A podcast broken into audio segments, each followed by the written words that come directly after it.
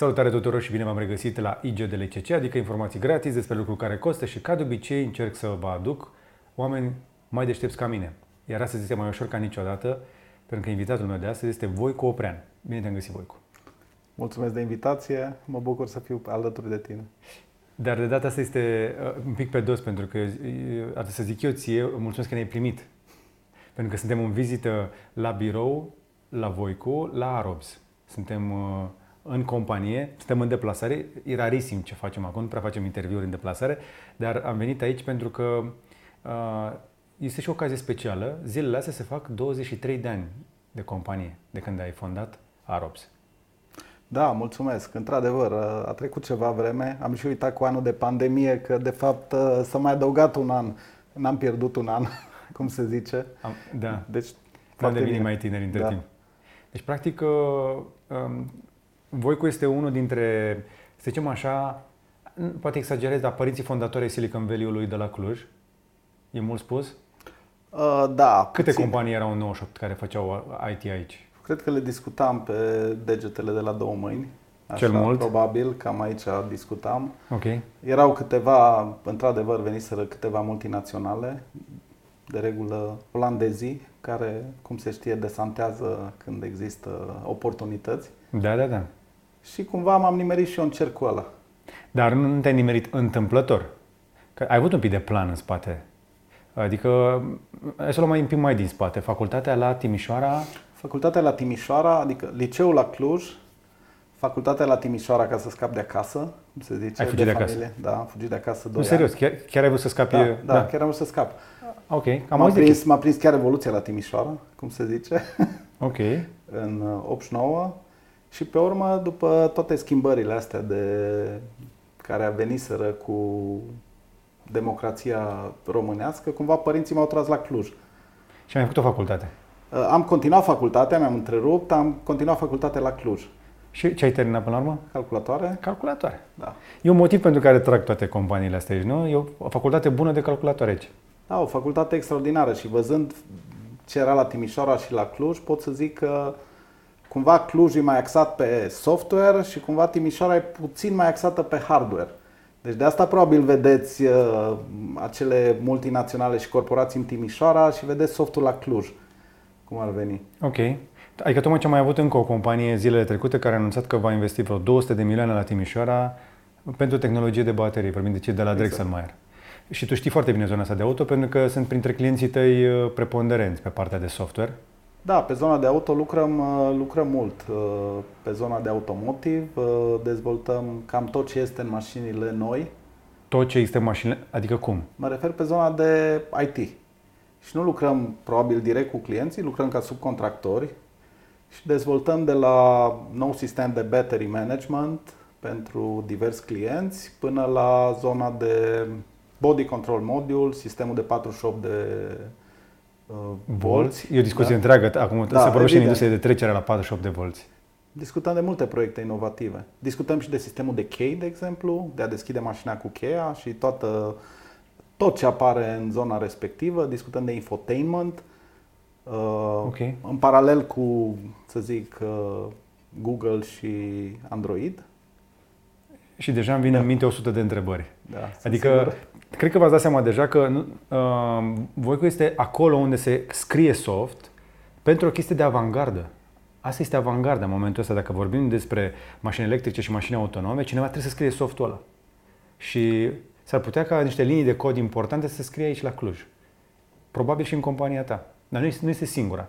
Și în jurul facultății s-a creat acest ecosistem de companii care a ajuns până la urmă să facă din acest oraș o forță de temut. Clujul este orașul cu cea mai rapidă creștere, cea mai rapidă dezvoltare. Până și hotelul la care m-am cazat, când am venit eu nu avea asfalt și acum are asfalt. și are și un trotuar uh, cu piatră, nu cu niște chestii de beton care se vor sparge peste 2 ani. Adică orașul ăsta se transformă sub ochii noștri. Este atractiv, se mișcă, dar totul pleacă de la facultatea aia care a atras niște companii care au investit aici și iată 20 de ani mai târziu putem vorbi despre un ecosistem. Da, într-adevăr, când, când am pornit, când am terminat facultatea de fapt, probabil era un alt trend. Din colegii mei de atunci, cam a zice 4 din 5 sunt plecați din țară și putem găsi în toată lumea, pentru că ne-am mai întâlnit, am mai discutat. Au plecat în Canada, Japonia, Statele Unite, în toate țările dezvoltate, Germania, toate țările din zonă și ne-am trezit că, ok, mai rămânem o mână de oameni care am fost colegi, care am încercat să dezvoltăm ceva și până la urmă ne-am dat seama că doar împreună, adunând mai mulți oameni, putem dezvolta acest ecosistem local, poate fără să ne dăm seama. Că l-am dezvoltat fără să ne dăm seama. Am adunat o mână de oameni întâi, am adunat uh, probabil uh, pe urmă ei și-au adus alți colegi, au observat, au descoperit acel mediu de lucru care e interesant, acele proiecte extraordinare, acele challenge-uri care fiecare IT și le dorește. Că până la urmă, oamenii din, care sunt specializați în IT, care sunt școliți în IT, nu plecau pe vremea aia uh, pentru că voiau să plece pur și simplu. Plecau pentru că nu puteau face aici ceea ce își doreau. Cred că asta era cel mai important. Nu puteau face ce își doreau, puteau să realizeze alte lucruri în afara țării și evident componenta financiară era de departe. Discutăm de, dacă mai țin minte, fluturașul de salarii, discutam de 100 de dolari pe lună. Dureros. Deci, într-adevăr, comparând cu acum 20 de ani... Salariile sunt de niște zeci de ori mai mari. Da. Bă, de niște zeci de ori. Și asta este fascinant. Și din nou, e un moment important, momentul acela de plecare, anii 90, sfârșitul, mai ales pe sfârșitul anilor 90, încă aveam acel brain drain, adică școleam oameni, îi investeam în ei, duceam prin școală, când erau gata, ce fac aici? Plecau. Da. Și avem foarte mulți români deștepți în multe companii, în multe universități, în, peste, peste tot în străinătate, dar nu alegeau să rămână aici. Acum, din potrivă, dacă întreb tinerii din Cluj, ei știu clar că au de unde să aleagă atunci când vor ieși de pe băncile școlii. Ce să vezi, sunt curtați de pe băncile școlii și mulți dintre ei aleg să nu plece chiar dacă poate li s-ar oferi și salarii mai mari în Silicon Valley. Este o diferență foarte mare.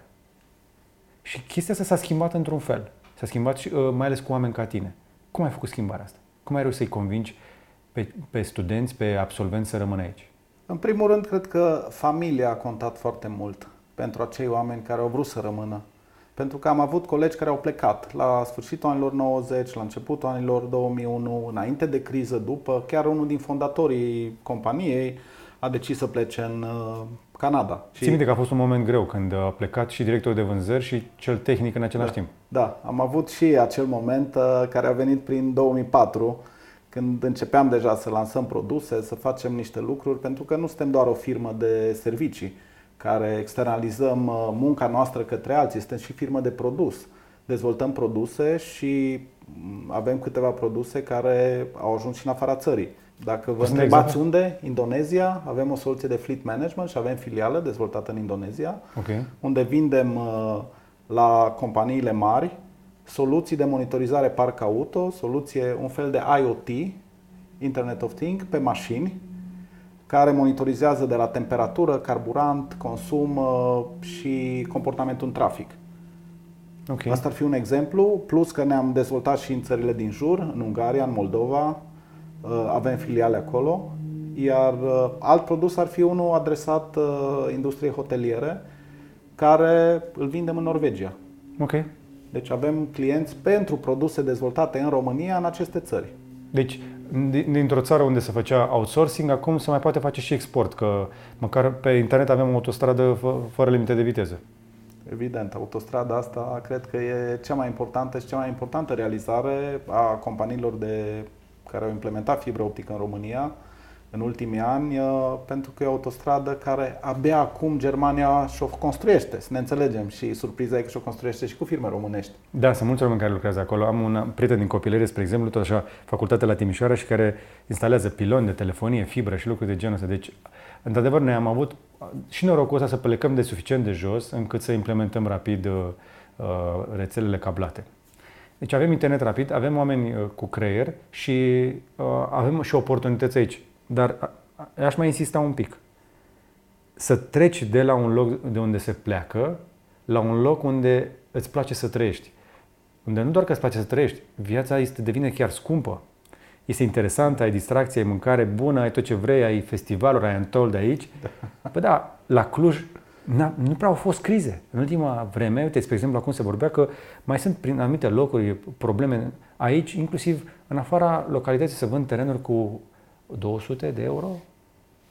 În, în oraș, dacă găsești teren la 800 de euro, adică sunt prețuri uneori mai mari ca în București. Da, poate cumva mi-e frică să nu fim victima propriului succes, ca să zic așa, pentru că e o nevoie, să zic, continuă de resurse. Oamenii vin în Cluj, pentru asta au nevoie de tot, uh, toată infrastructura, au nevoie de infrastructură, de ecosistem, de absolut tot cu ceea ce contribuie orașul. Din păcate, de asta vedem blocaje în trafic.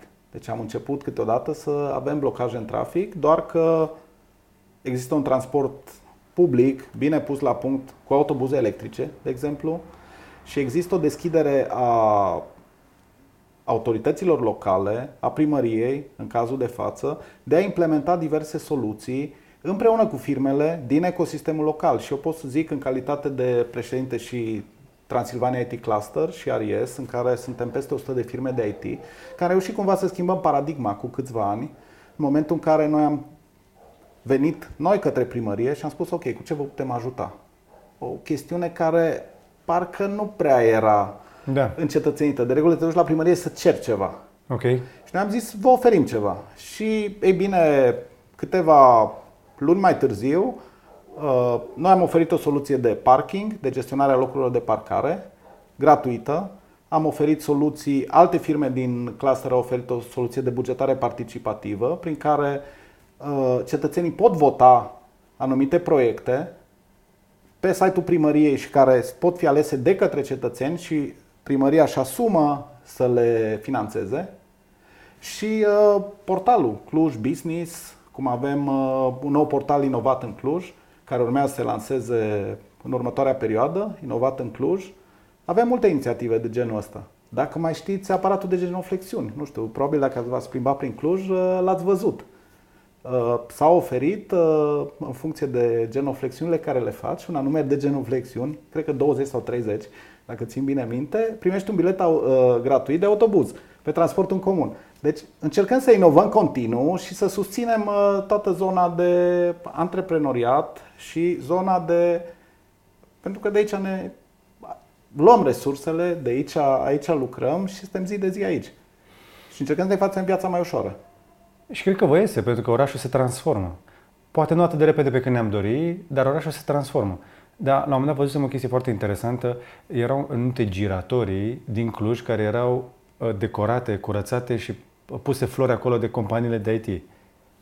Nu numai companiile de IT, dar într-adevăr companiile de IT probabil în principal, pentru că un proiect al primăriei, într-adevăr, care a obținut un uh, sistem de a întreține aceste sensuri giratorii pe banii companiilor. Fantastic mi s-a deci, părut. Deci acest sens giratoriu este susținut de, de compania cu compania, exact. Foarte tare mi se pare. Adică nu o să ne plângem că nu se întâmplă, punem umorul și ne implicăm și noi ajută să ai și pe cineva la primărie care să asculte. Și uh, uh, interviul pe, pe care l-am avut cu primarul, uh, când am mers cu autobuzul electric prin Cluj, da. a fost enorm de urmărit. Și am stat și m-am gândit, de, de, ce să, de ce s-ar fi uitat oamenii atât de mult? Pentru că nu a dat niciun breaking news. Nu a, nu a, nu a fost niciun conflict, niciun scandal. Cred că oamenii tânjesc după normal. După o stradă asfaltată, un autobuz care vine la timp și când te uiți pe geam să nu vezi mizerie, să vezi un trotuar corect. Și Clujul Uh, reușește să performeze și la lucrul ăsta, dar cred că devine extrem de important să ne uităm un pic și la cei care sunt actori ai acestei schimbări, că nu, nu vine de la politicieni. Politicienii de obicei sunt reactivi, nu prea sunt proactivi. Și sunt curios câți, câți oameni ca tine sunt în ecosistemul ăsta, pentru că mi-ai spus deja de două organizații în care ești implicat, cam cum arată ecosistemul ăsta de business, cam Câți oameni ca tine mai sunt care încearcă să miște lucrurile dinspre companiile de IT? Păi, în primul rând, suntem consultați. Deci strategia de digitalizare a orașului a fost un eveniment în care primăria a venit către noi și ne-a implicat în această strategie. Inițial am vorbit cu o firmă de consultanță, din păcate rezultatele n-au fost strălucite la acel moment. Okay. Nu vreau să dau numele, dar ok. Uh, și până la urmă s-a implicat universitate. S-a implicat o universitate FSPAC, se numește, unde din cadrul o facultate din cadrul Universității Babeș-Bolyai, pentru elaborarea strategiei digitale a orașului. E okay. o strategie care a fost uh, obținută cu greu prin interviuri cu toți membrii ecosistemului și discutăm de cel puțin 20 care eu țin minte din întâlnirile care le-am avut continuu, acel brainstorming, acele conferințe. Uh, am avut implicați uh, câțiva actori de la Banca Mondială uh, care probabil au asigurat o anumită parte de finanțare pentru aceste studii și care au ajutat în, tocmai în dezvoltare. Iar faptul că dăm un exemplu, cred că ajută foarte mult acest exemplu, pentru că exemplu, ok, e urmat și de alții. Evident, okay. dacă nu, o deci, etarătură. Deci orașul a început să se schimbe prin uh, efortul a, în primul rând, a vreo 20 de oameni din IT. Așa zice. Deci, ai nevoie de 20 de oameni motivați ca să schimbi un oraș. Uh, eu cred că ai nevoie de mai puțini. Poate aș porni de la esență. Ai nevoie de deschidere, în primul rând. Pe urmă ai nevoie de Uh, probabil și mai multă deschidere și mai multă și pe urmă reușești să coagulezi un anume grup care poate să livreze ceva. Și niște exemple. Acum, nu, nu vreau să de cineva că am ceva cu cineva, o să, dar o să spun pe șleau. Informația pe care o am eu este următoarea, din primărie. Este că primarul are cel mai mare merit pe care îl are este că își lasă consilierii să facă lucruri. Și deschiderea de care zici tu, da. cred că până la urmă asta este. De multe ori avem nevoie ca oamenii care sunt la conducere să-i lase pe aia care se pricep să facă lucruri. Greșesc? Nu, și e perfect de acord, având în vedere că așa funcționăm și noi în cadrul organizației AROPS. A, da? Adică avem, gândiți-vă, sunt o multitudine de produse, servicii, automotivul nu se C- prea seamă. Câți oameni sunt în compania ta? Cu tot cu colaboratori, cred că discutăm de aproape 1000 de oameni la ora actuală. Și tu ești Din cel mai valoros cam... pentru ei când ești absent sau când ești prezent? Mm, eu cred că atunci când sunt absent. Îmi doresc cel puțin asta. Am auzit de teoria că... asta cu management by absence. Da.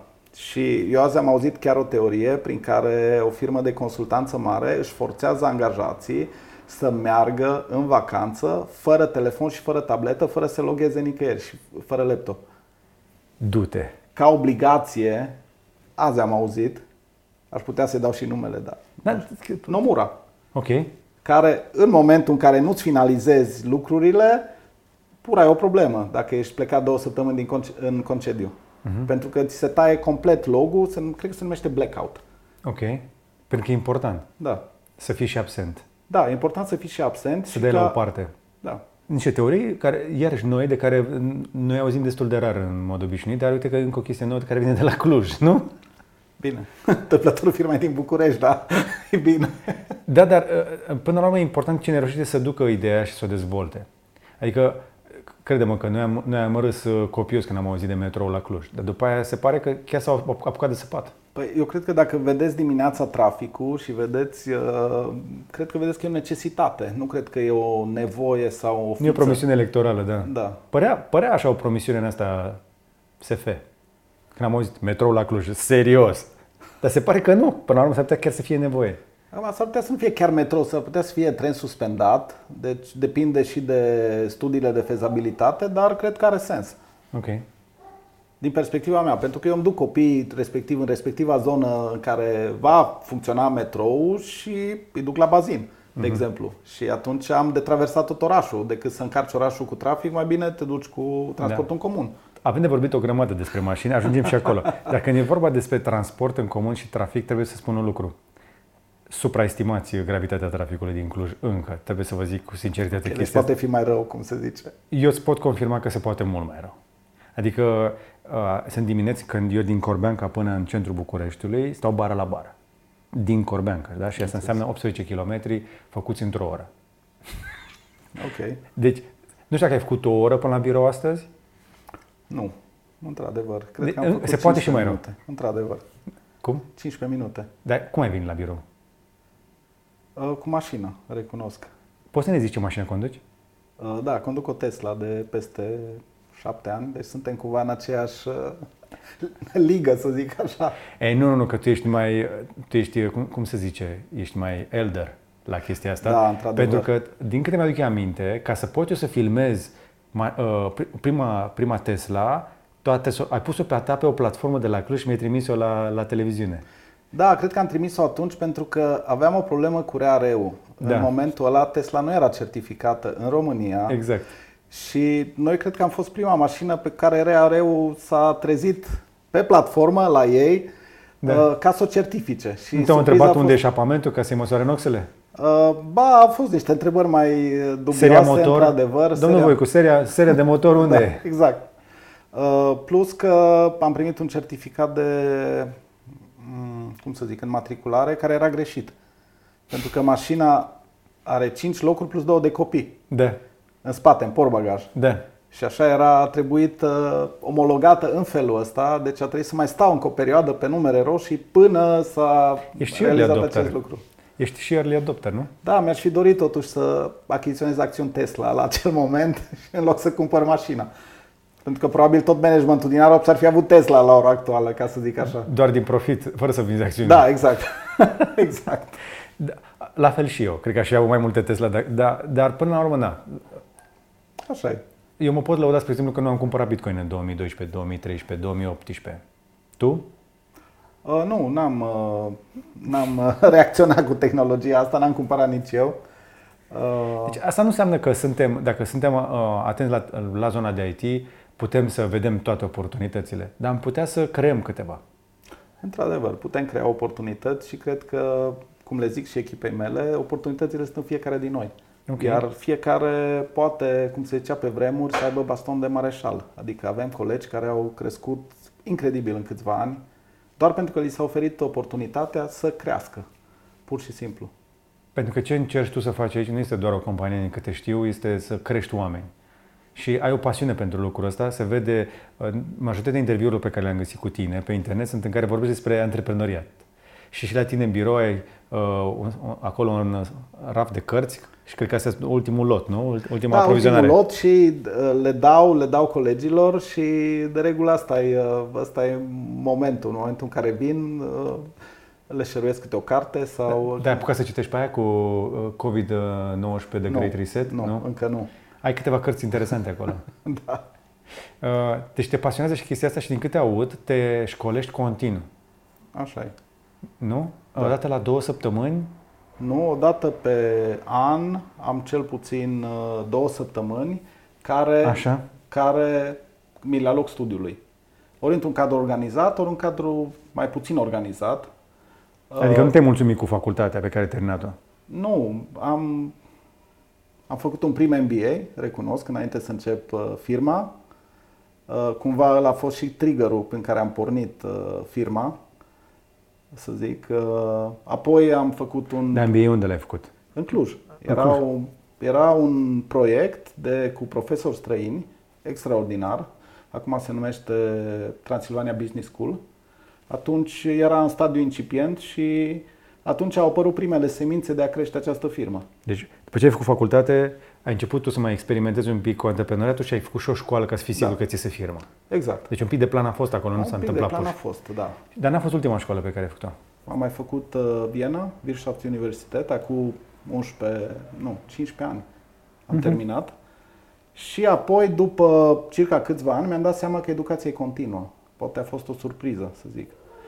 E, unii o descoperit mai târziu și în acel moment uh, am decis să aleg un program la Harvard Business School, un program care este o săptămână în fiecare an. Ok. Și acum de circa, chiar anul ăsta, chiar în pandemie, am graduat. Da. Da, deci sunt Ai- alumnii de Harvard. Acum, nu că ar conta neapărat, pentru că ce mai mult contează acest proces continuu de educare Mhm. și un cadru care să ne permită ulterior să, să evoluăm și să ne dăm seama că cunoașterea e continuă. Pe principiu, tu ce ai făcut în pandemia asta? Zice, "Mm, mi-am graduat la Harvard. Da, Voi coprea 2021. da corect. Mulțumesc. Asta să fie o glumă bine, internă. da, sună bine, da. Te tot văd că tragi de, de ceai. Cât ceai bei tu pe zi? Uh, să Aproximativ 3 litri. Tre- între 3 și 4 litri. În funcție Nu dacă știu fac cum sport poți. sau nu. Exact. Da. Pentru Dacă fac sport, beau mai mult. Dacă merg la bazin, uh, în fine. Am înțeles că te-ai lăsat de uh, Ironman, erai pasionat de, de, de concursurile de Ironman. Da, eram, uh, am făcut uh, șapte. Două half Ironman și cinci full. Și acum am ajuns în stadiu de sponsor. Sponsorizez uh, Da. și mai am primit medalia anul ăsta, trebuie să recunosc, după evenimentul de la uh, Oradea.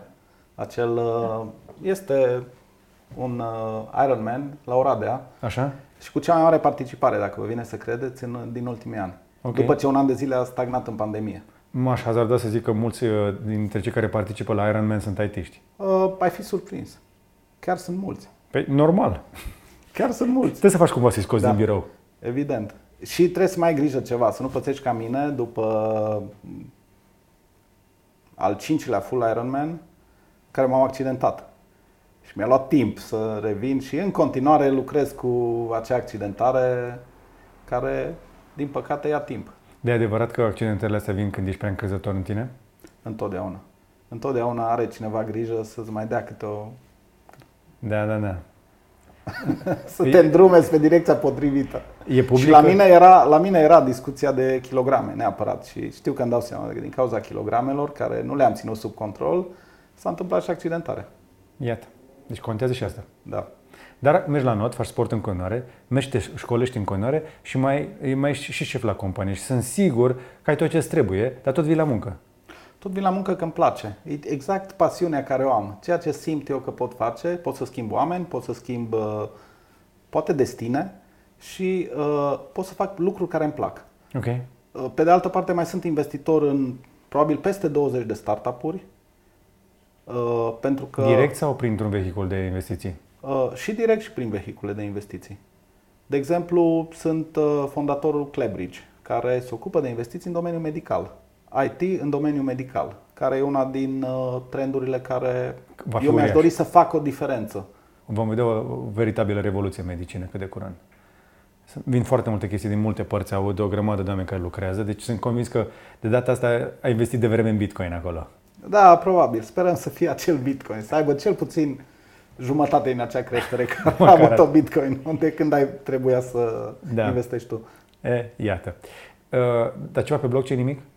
Uh, Blockchain facem, uh, dar facem tehnologii. Deci aplicăm software pentru firme din domeniul uh, media, entertainment.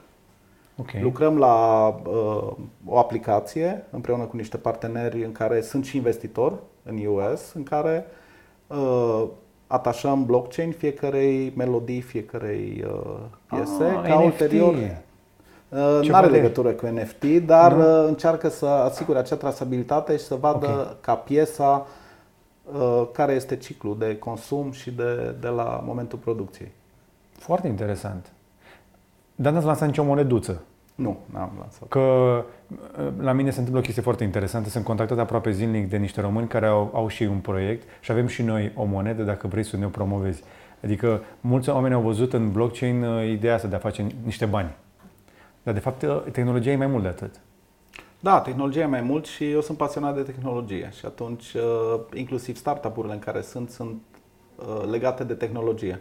Ok, dar cum vezi tu tehnologia? Adică din ce perspectivă o vezi? O vezi ca o unealtă?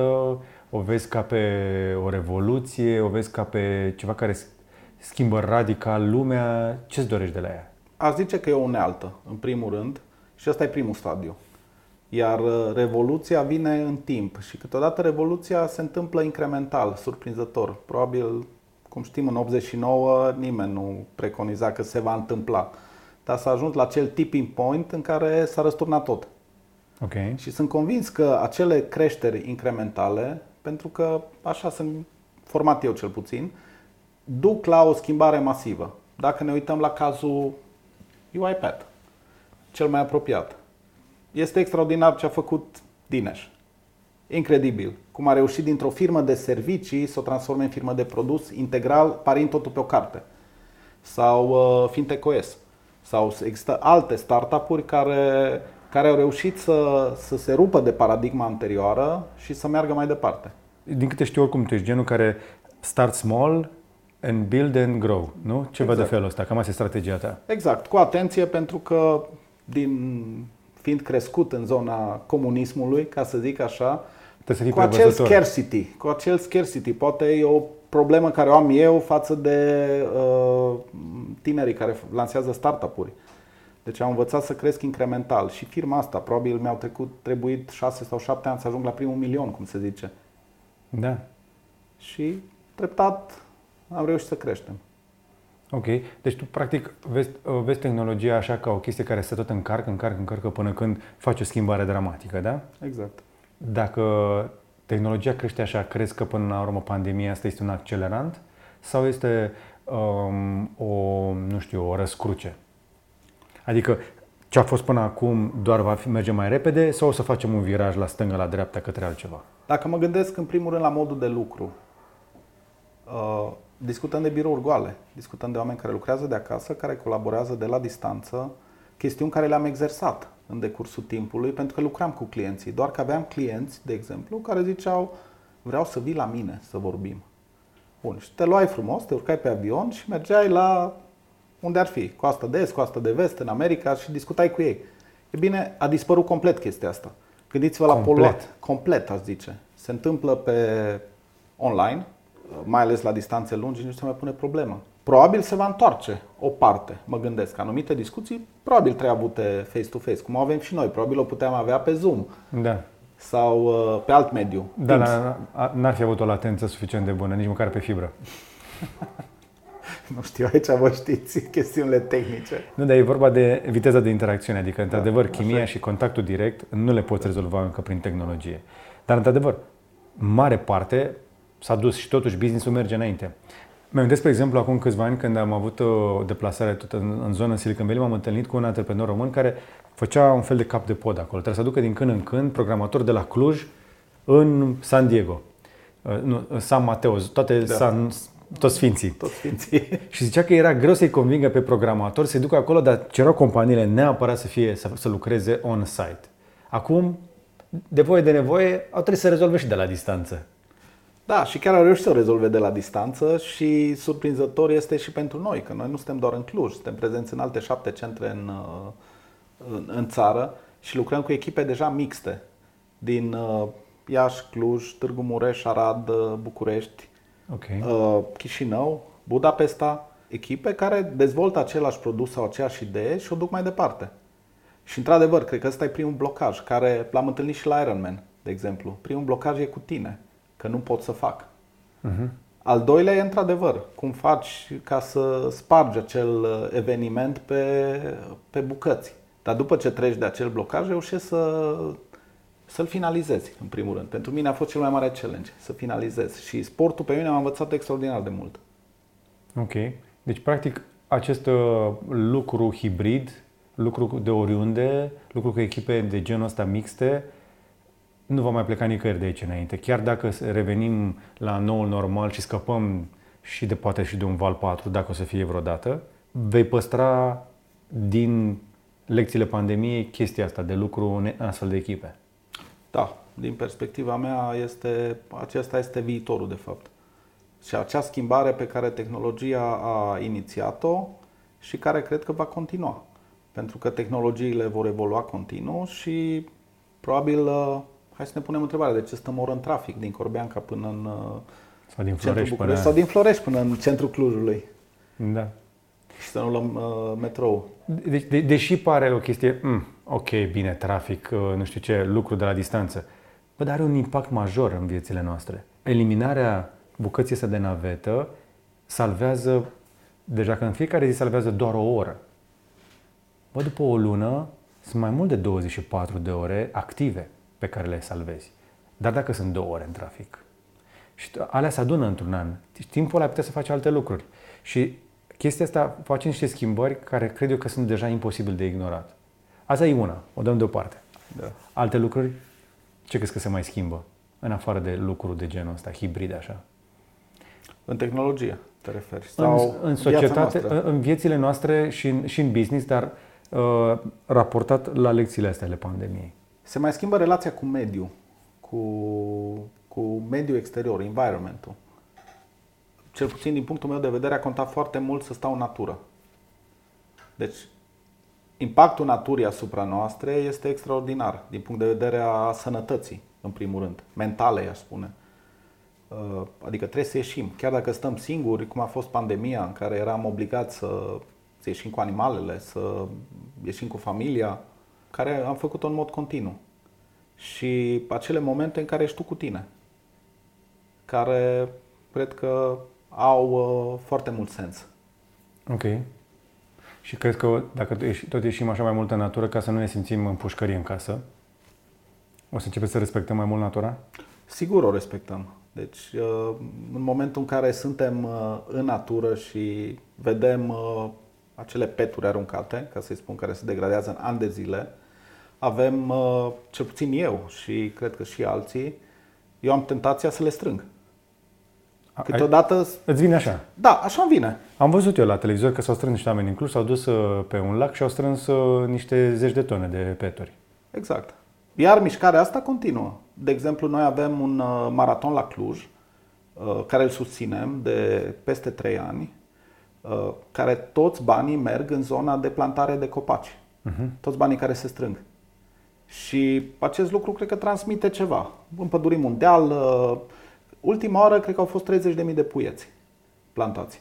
Și în okay. care implicăm firma, implicăm uh, alții din, uh, din cadrul uh, companiei, alt, uh, alte persoane din afară, vin uh, colegii cu familiile, copii. Ok, dar asta poate să, putem să o trecem la activitățile astea de CSR la prima vedere, dar voi credeți că dacă se întâmplă suficient de des și o fac suficient de mulți oameni, se va întâmpla ca la tehnologie să va face un tipping point? Se face un tipping point și vor încerc, începe să dispară acele lucruri care poate uităm de ele să mai lăsăm o hârtie pe drum, să mai uh, uh, să strângem ceea ce am făcut noi sau alții. Uh-huh. Uh, cred că într-unul din studiile de la în, în școală, la programul de Harvard, de exemplu, era exact tipicul trenurilor japoneze, în care fiecare își curăță locul și a fost studiu de caz. Gândiți-vă de ce și cum uh, acele trenuri, cum au reușit să reducă timpul de mentenanță. Și au reușit să reducă timpul de mentenanță a trenului și de curățenie a trenului între două curse, prin faptul că ei au devenit mult mai conștienți că trebuie să curețe ca data viitoare trenul să fie la timp. Deci a devenit o problemă comună generală. Și uh-huh. eu mhm. cred că există acest lucru prin aceste schimbări mici, pas cu pas și conștientizare se poate întâmpla. Și evident educare. Okay. Și mai, degrabă, mai, mai puțin educarea cu pumnul în gură, cum se zice, mai degrabă autoeducare și respectarea mediului. Da. Poate facem chestia asta și când urcăm la babele. Vai ce pedalurile alea pe acolo, pe muntele ăla. Poate să uite vreunul la interviul de astăzi și îl motivăm. Deci zice asta cu, cu mediul, da? Se sincronizează încă ceva pe perioada asta, avansul mașinii electrice și tu ești early adopter și de mașină electrică. De unde vine interesul pentru mașina electrică? Este atracția pentru performanța unei mașini electrice? Este sustenabilitatea ei? Sau pur și simplu e mai cool așa că e tehnologie? Aici mai degrabă că e sustenabilitate. Restul sunt extra. Pentru mine, uh, momentul deciziei, să zic, a fost uh, pur și simplu mi-a plăcut. A fost exact. love at first sight, cum ar veni. Ok. Dar asta este o emoție. Asta, da. Apoi au venit restul.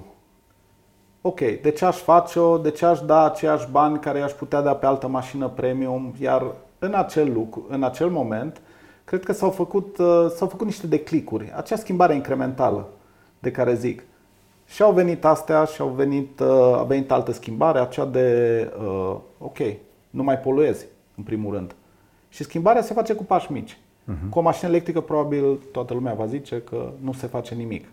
Dar cu a doua, cu a treia, cu a zecea, cu ceea ce se întâmplă în Norvegia, să ne înțelegem, cu acele incentivuri a statului pentru achiziția de mașini electrice, cred că Norvegia a ajuns la 40% sau 50% din parcul auto complet da. electric. Cu acele stații de încărcare. Peste tot. Peste tot, adică țin minte primii ani când mergeam la Timișoara sau uh, în Ungaria, Uh, mă duceam la hoteluri și întrebam dacă au priză exterioară ca să pot să încarc, să stau peste noapte, să încarc 80 de kilometri ca să pot merge până la următoarea uh, destinație, să zic. Uh-huh. Și trebuia să-ți planifici drumul. Acum deja în România a devenit uh, absolut normal. Deci Clujul are probabil uh, 50, 80, 100 de stații de încărcare Da, sunt stații peste tot. Avem și superchargere mai nou, da. sunt stații rapide de la o mulțime de companii, sunt benzinării care au, deci avem infrastructură. Acum putem zice că avem infrastructură, dar tu când ți la mașina, o încărcai acasă la birou, probabil, și unde găseai câte o priză exterioară și o încărcai la 2, 20. 20 sau la 380. Sau la 380. Sau da. la 380. Da. Uh, dar uh, mai este o componentă pe care oamenii poate că uh, o ignoră. Faptul că o, o mașină electrică se plătește singură după niște ani de utilizare și după vreo 9 ani, sunt curios dacă ai făcut o socoteală, dacă ar fi trebuit, pe... câți kilometri ai la bord, apropo, știi? Aproape 70 de mii. Destul Doar? de puțin, da. Okay. Cred că una din uh, lucrurile care le fac, uh, încerc cumva să fiu cam în aceea zonă în care am și școală, am și firma. De-aia mi-ai zis că faci tu puțin până la birou. Da. Probabil și de aia. Uh-huh. Deci cred că în cele 15 minute reușesc să las și copiii la școală. Uh-huh. Interesant. Dar sunt curios dacă în intervalul ăsta, dacă ai fi avut o mașină termică, da, cu motor pe benzină, trebuie să-i faci măcar de vreo 7-8 ori revizie, nu? Da, cel puțin. Exact. Fiecare, cel puțin o revizie pe an, aș putea zice. Ok. Ai schimbat până acum frânele? Nu, n-am schimbat frânele. Ok. Uh, în afară de filtrul de particule, asta ne mai schimbat la ventilație nimic? Nu, cred că am schimbat lichidul la un moment dat de răcirea bateriilor okay. care cred că a fost uh, singura și ceva cabluri electrice care au dat uh, kicks, cum ar veni. Da, se mai întâmplă la Tesla da. să mai dea câte un mic kicks pe aici pe acolo, da. mărunțișuri. Uh, și la carburant, cred că ai economisit undeva spre vreo 10.000 de euro, că n-ai mai băgat uh, benzină sau motorină? Probabil și am scăpat și de ordine de deplasare și de deconturi, vă dați seama care e eu. A, asta e o realizare. da. Chiar dacă ești șef, tot trebuie să faci, uh, să da, completezi. Da, trebuie să facem asta. Dar uh, o mașină de genul ăsta, practic, nu se plătească singură uh, în niște ani deja și oamenii uh, cred că vor vedea și oportunitatea asta, sunt convins. Plus că la început e emoția, cum ai zis tu. Da. Dar chiar și așa, revoluția asta ne va aduce pe toți la electrificare sau își mai revin mașinile termice? Mai e cale Ce? de întoarcere?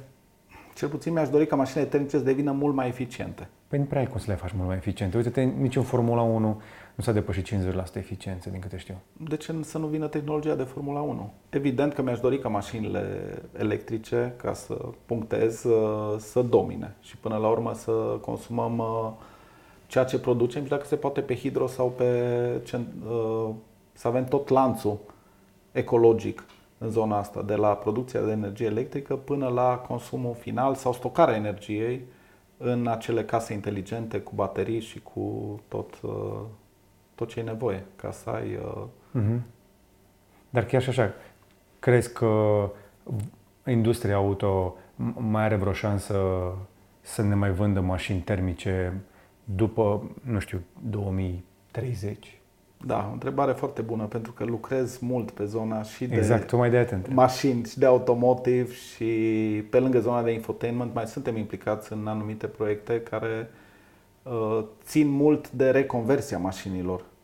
Așa.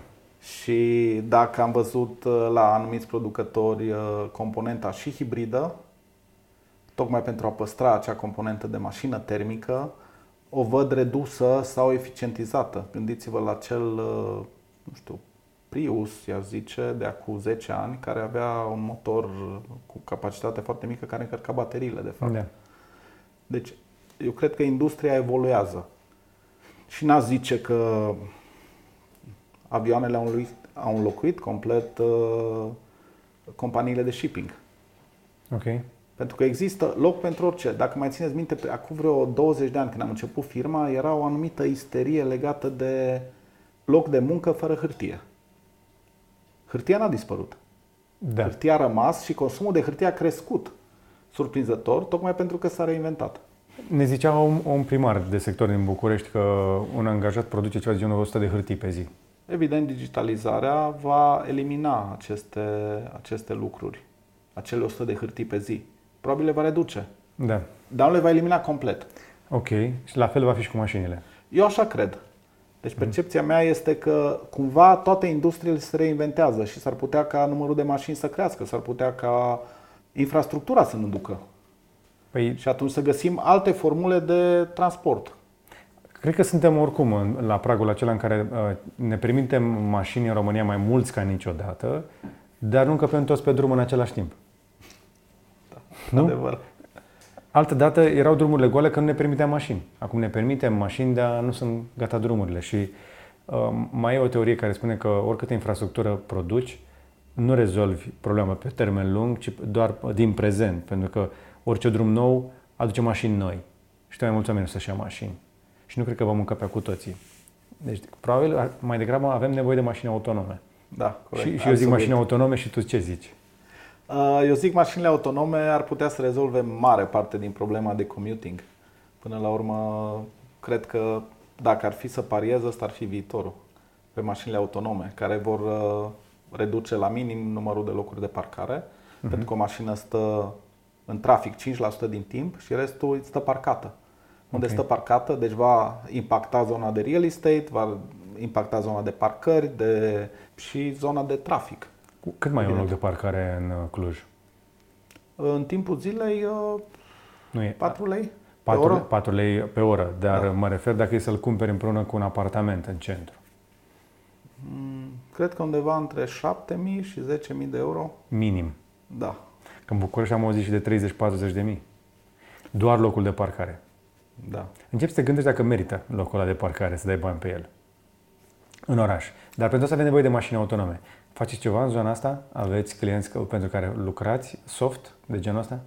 Avem, de fapt, niște proiecte care, pe care am lucrat împreună cu Universitatea Tehnică la un anumit moment, pentru că Universitatea Tehnică e extraordinar de prezentă în zona de recunoaștere de imagini, recunoaștere de obstacole și unul din profesorii mei este extraordinar de implicat în, uh, în zona asta și lucrează pe identificarea de uh, mediu, a mediului din jurul mașinii, tocmai pentru uh, anumiți producători auto. Deci se lucrează mult, se lucrează uh, în mod activ și există diverse componente. Radar, lidar, există mult mai multe Computer decât vision? computer vision care sunt active și câteodată se mai întâmplă din păcate și accidente, cum se întâmplă și cu Tesla pe autonomous driving, dar sperăm să ajungem la cel zero Mhm.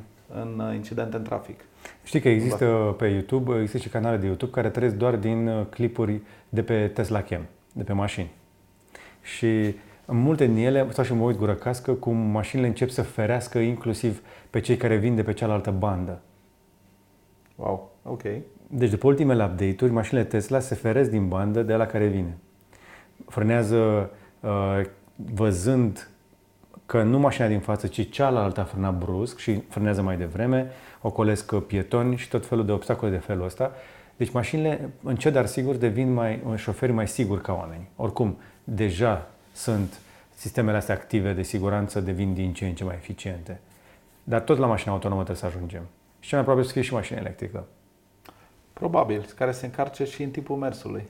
Ne-am dorit dacă se poate să încarce prin uh, infrastructură în drum. Ok. Mi-aș dori acest lucru, să vedem dacă se și realizează. Dar am văzut că voi aveți aici la parcare, uh, pe, pe, pe garaj, pe carport, aveți fotovoltaice. Da. Îți încarci mașina de la ele sau cum faci? Uh, Da, îmi încarc mașina de la ele când uh, este soare. Ok. Ce tare. Da, din păcate nu duce. Când, uh, cum e acum, sfârșitul zilei, nu mai duce. Da. Da. Nu? Deci se poate. Chiar și în Cluj. Da, se poate chiar și în Cluj și pot să spun, colegii mei au mașini electrice. Tot mai mulți. Uh-huh. Deci probabil acea schimbare incrementală se întâmplă. Se întâmplă și în cadrul unei firme de IT, se întâmplă uh, în oraș, se întâmplă în București, în Cluj, în Ok. orice zonă. Deci mașina electrică zicem că e viitorul? Da, putem zice. Da, Și putem să- autonomă. Și autonomă.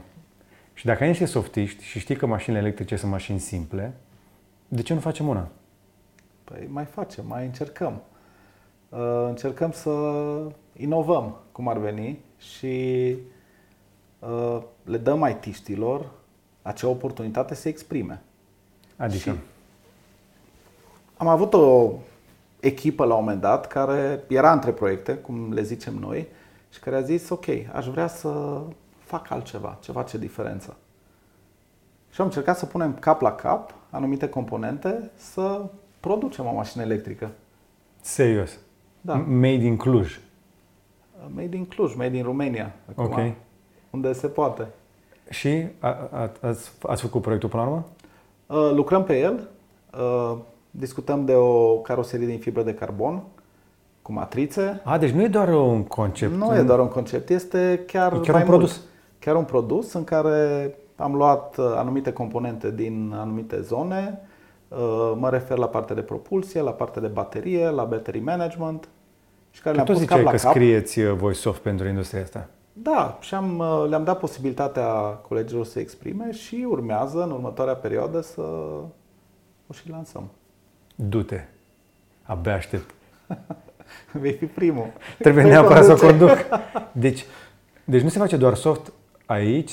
Se, put, vom putea spune că la Cluj s-a făcut și o mașină electrică. De la Putem zero. Spune. Putem spune că de la zero se face. Da, n-aș zice doar de la Cluj, pentru că avem echipe în Târgu Mureș care Ok. lucrează la ea, avem echipe M- din Made in București. România. Da, Mi se exact. pare fantastic. Am fost, uh, eu am fost unul dintre cei mai mari fani ai proiectului Vector Watch. Hardware făcut în România mi se pare fantastic. Trebuie să mai... Și nu doar soft pentru alții, că da, e, e important, softul e important, da? Totul se întâmplă mai nou în soft. Bă, dar să vezi un produs fizic în care să pui soft, mi se pare genial. Și să tot adaugi, cum vă ziceam, acea inc- mișcare incrementală. Ok. Câteodată vine cu efort și vine de cele mai multe ori cu efort și cu multe eșecuri și cu acel feedback, cu o buclă care se închide, dificil câteodată, cu lipsă de resurse, pentru că suntem totuși o firmă care uh, suntem for profit, încercăm să aducem plus valoare atât pentru clienți cât și pentru uh, colegi, cât și pentru acționari, ca să Ok. zicem. Deci încercăm să facem acele lucruri să se întâmple. Uh-huh. Și dacă există capacitate de inovare, o exploatăm la maxim. Ok. Cât de multe poți să-mi spui despre mașinuța asta? Deci o să apară în curând. Da. Cred că e și mai repede, dar pandemia cred că v-a dat un pic înapoi. Uh, Ne-a mai dat un pic, într-adevăr. Cam de cât timp lucrați la proiect? Cam de trei ani. Ok. Și mașina asta din fibră de carbon electrică o să fie de serie? Ne-am dorit să fie de serie, deocamdată încercăm să o certificăm uh, reare, pentru că pe serie limitată avem niște ișuri așa cu sistemul de iluminare, ca să zic să fiu foarte precis, Ok. care trebuie certificat în mod special, Becurile, adică. becurile, Da. becurile, stopurile și tot Trebuie sistemul certificate ăsta. neapărat. Da. da. Ok. Dacă vrei să creezi ceva, nu- nu a zis un băiat că să produci este iadul? Să produce, Da. să produci în serie este iadul? Este? Uh, Este, deocamdată n-am ajuns la producție în serie, dar încercăm să avem acea serie 0, cum îi spunem noi, pe urmă să avem uh, sau uh, serie A, pe urmă B și pe urmă să vedem what's next. Și lasă-mă să, uh, să înțeleg un lucru. Deci, voi v-ați gândit să faceți o mașină electrică și voi sunteți oameni de IT. Da. Dar aveți ingineri de auto? Uh, Avem o facultate de inginerie auto și în momentul în care am mers la ei să ne consultăm, au zis că ei n-au mai întâlnit așa ceva și că e o idee nebunească și că nu știm în ce ne băgăm. Și în continuare, am mers în continuare pentru că am vrut să capitalizăm acel entuziasm care îl avem în Ok. organizație, care îl avem în, uh, nu știu, zona de design, care acele mici elemente, cum am spus, incremental, putem construi lucruri extraordinare. Deci, până la urmă, ideea vine de la niște IT și tot ei au trebuie să depășească inclusiv obstacole de genul ăsta, că cei care deja au competență în industria auto au zis nu se poate, nu merită, nu vă apucați. Și Ca tot, de obicei, nu? Un antreprenor este cel care reușește să construiască parașuta în momentul în care sare cu avionul. da, Deci încercăm să ducem acest lucru mai departe și să facem să se întâmple. De asta mi-era teama, că până la urmă, că dacă vrem să vedem cu adevărat o revoluție într-o industrie, trebuie să vină altcineva din afara industriei respective. Dacă ar fi să ne uităm în afară, cred că da. Nu? Avem Din- exemple și de în genul afară ăsta. avem destule exemple. Și mai am o teorie. Inovația se întâmplă la confluența tehnologiei care la un moment dat nu ai crezut niciodată că pot să intersecteze. Pentru că acum este mai ușor ca niciodată să faci o, o mașină, pentru că mașinile sunt mult mai simple. Au cu trei sferturi mai puține piese decât una termică. Și atunci e un skateboard electric peste care pui o sufragerie și un ecran cu ceva interesant, nu? O să aveți jocuri în mașină? Uh, de bună seamă. Avem un Linux pe care putem pune aproape orice, cum se zice. Pe Linux? Da. Ok. Și, practic, aveți oameni designer și softiști care scriu la softul de infotainment. Exact. Avem și la softul de infotainment, și la consolă, și la... Uh, avem mai multe componente, și la instrument cluster. Uh-huh. Eu, eu te întreb și tu îmi zici că nu mai poți să-mi zici. E pe 400 de volți? Nu, nu e pe 400 E pe 800? De nu, mai jos. Mai jos? Din păcate, da. Ok. Uh, partea de uh, power management e foarte dificilă, mai ales la curenți și au nevoie de anumite componente care, din păcate, am decis din motive de costuri să le reducem. Uh-huh. Și atunci am dus-o într-o zonă mai de jos. Păi da, dar nu cred că vrei să faci o mașină ieftină, vrei să faci o mașină interesantă, mă gândesc. În primul rând o mașină interesantă, care să meargă și care să fie wow, care să sară în ochi în trafic, în primul rând. Să, ok, da, de interesantă ce e? Dar din punct de vedere tehnologic, ce va fi wow la ea? Prea multe deja, prea multe întrebări. Lasă-mă să, okay. să nu-ți uh, stric surpriza pe data viitoare. Dar o să aibă ceva wow pe partea de tehnologie? O să aibă cel puțin bucăți care pot să fie acel incremental de wow, care să facă diferența. Mm. Mă gândesc la ceva, dar prefer totuși să-l văd mergând. Uh, fiind și antreprenor, nu vreau să stric surpriza când da. va funcționa cum trebuie. Dar ea se mișcă. Prototipul se mișcă. Prototipul se mișcă, funcționează. Hmm. Se mișcă prin parcare, să ne înțelegem. Că n-are reareu. Uh, da, n-are omologare. Exact. Se numește omologare de tip, din câte știu. Dar eu cred că o să reușiți până la urmă. Da. Mai știu noi pe cineva acolo, dacă vezi, vă punem o pilă.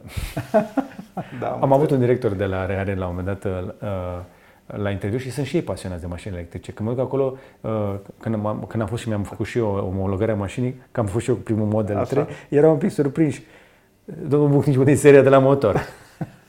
Dar ne-am prietenit. Ok. Deci am, avem și un headline. Practic se pregătește o mașină electrică la Cluj. Da. Avem acest headline, putem să-l... Uh, deci nu doar soft, punem softul în ceva. Da, și arătăm produsul finit, final. Dar care e scopul până la urmă? Voi vreți să faceți mașini? Vreți să, vreți să vă transformați într-o, într-un producător de automobile sau este doar o vitrină pentru tehnologiile pe care știți voi să le faceți? Mai degrabă partea a doua. Este o vitrină pentru tehnologiile care le facem. Vrem să încercăm uh, să arătăm că se poate, să punem cap la cap și acele componente inginerești cred că pot fi adunate în ceva care să aibă o finalitate. Uh-huh. Pentru mine e foarte important ca omul care lucrează pe ceva să aibă acea finalitate și să vadă produsul finit și să-l aibă în minte. Okay. Trebuie să, când construiești ceva, trebuie să pornești cu imaginea care o ai de a produsului finit în minte. Uh-huh. Cum te-ai motivat pe tine să duci proiectul până la bun sfârșit? Că am auzit o teorie foarte interesantă. da. Că da. sunt convins că aveai chestii mult mai interesante pe parcursul timpului de care să te ocupi decât să mai lucrezi la prototip. Da, într-adevăr. Uh, acum, foarte exact, pot să zic că am renunțat să mai cumpăr altă mașină până în momentul în care mașina asta va funcționa. deci tu, practic, ai o Tesla de 8-9 ani da. pe care ai vrea să o schimbi mi-aș dori din tot sufletul să o schimb. ah, ok. Uite. Pentru că are anumite lucruri care mi-aș da seama că și cel puțin uh, se pot schimba și a ajuns la următorul nivel. Ok. Da, am văzut că nu prea are camere pe lateral. Când ți-am zis aia cu recunoașterea obiectelor de pe bandă, ai fi vrut și uitat, tu. Da, aș fi vrut și eu să, să pun pe automat să meargă. Dar n-ai pilot automat, n-ai navigator în autopilot, nu? nu? Mm? Deci, practic, ți-ai dat și un pic de motivație de genul ăsta. Până nu fac eu mașina mea, știi, câți dintre noi pot să spună nu mi-au mașină până nu o fac pe a mea? nu știu, într-adevăr. Sau câți au nebunia să zică lucrul ăsta. Exact. Nici nu vreau să știu câte zerouri au intrat în proiectul ăsta, dar poate o să merite. Sperăm. O să atragă atenția și o să aducă și alți oameni nu care să, să vrea așa ceva și companii mari care să facă conversia asta în sfârșit la mașină electrică și să ne dea mașini mai interesante. M-aș mai lungi eu mult, dar eu cred că am obținut de la tine mai mult decât speram astăzi uh, și sper că și cei care ne-au urmărit. Și nu știu dacă ați auzit până acum de voi cu Oprean, dar așa arată uh, și este un tip foarte interesant. Mulțumesc!